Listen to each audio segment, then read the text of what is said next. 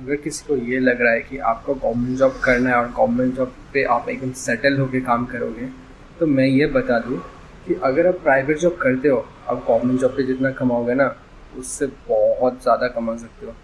इतना कमा सकते हो और एक्स्ट्रा तो आप कर ही सकते हो। जितना आप एक्स्ट्रा करते रहोगे, उतना आपका जैसे बिज़नेस होता है तो ये भी एक टाइप का बिज़नेस ही हो जाएगा। जितना आप ज़्यादा, आजकल तो हर चीज़ों में आप क्लाइंट्स पकड़ सकते हो।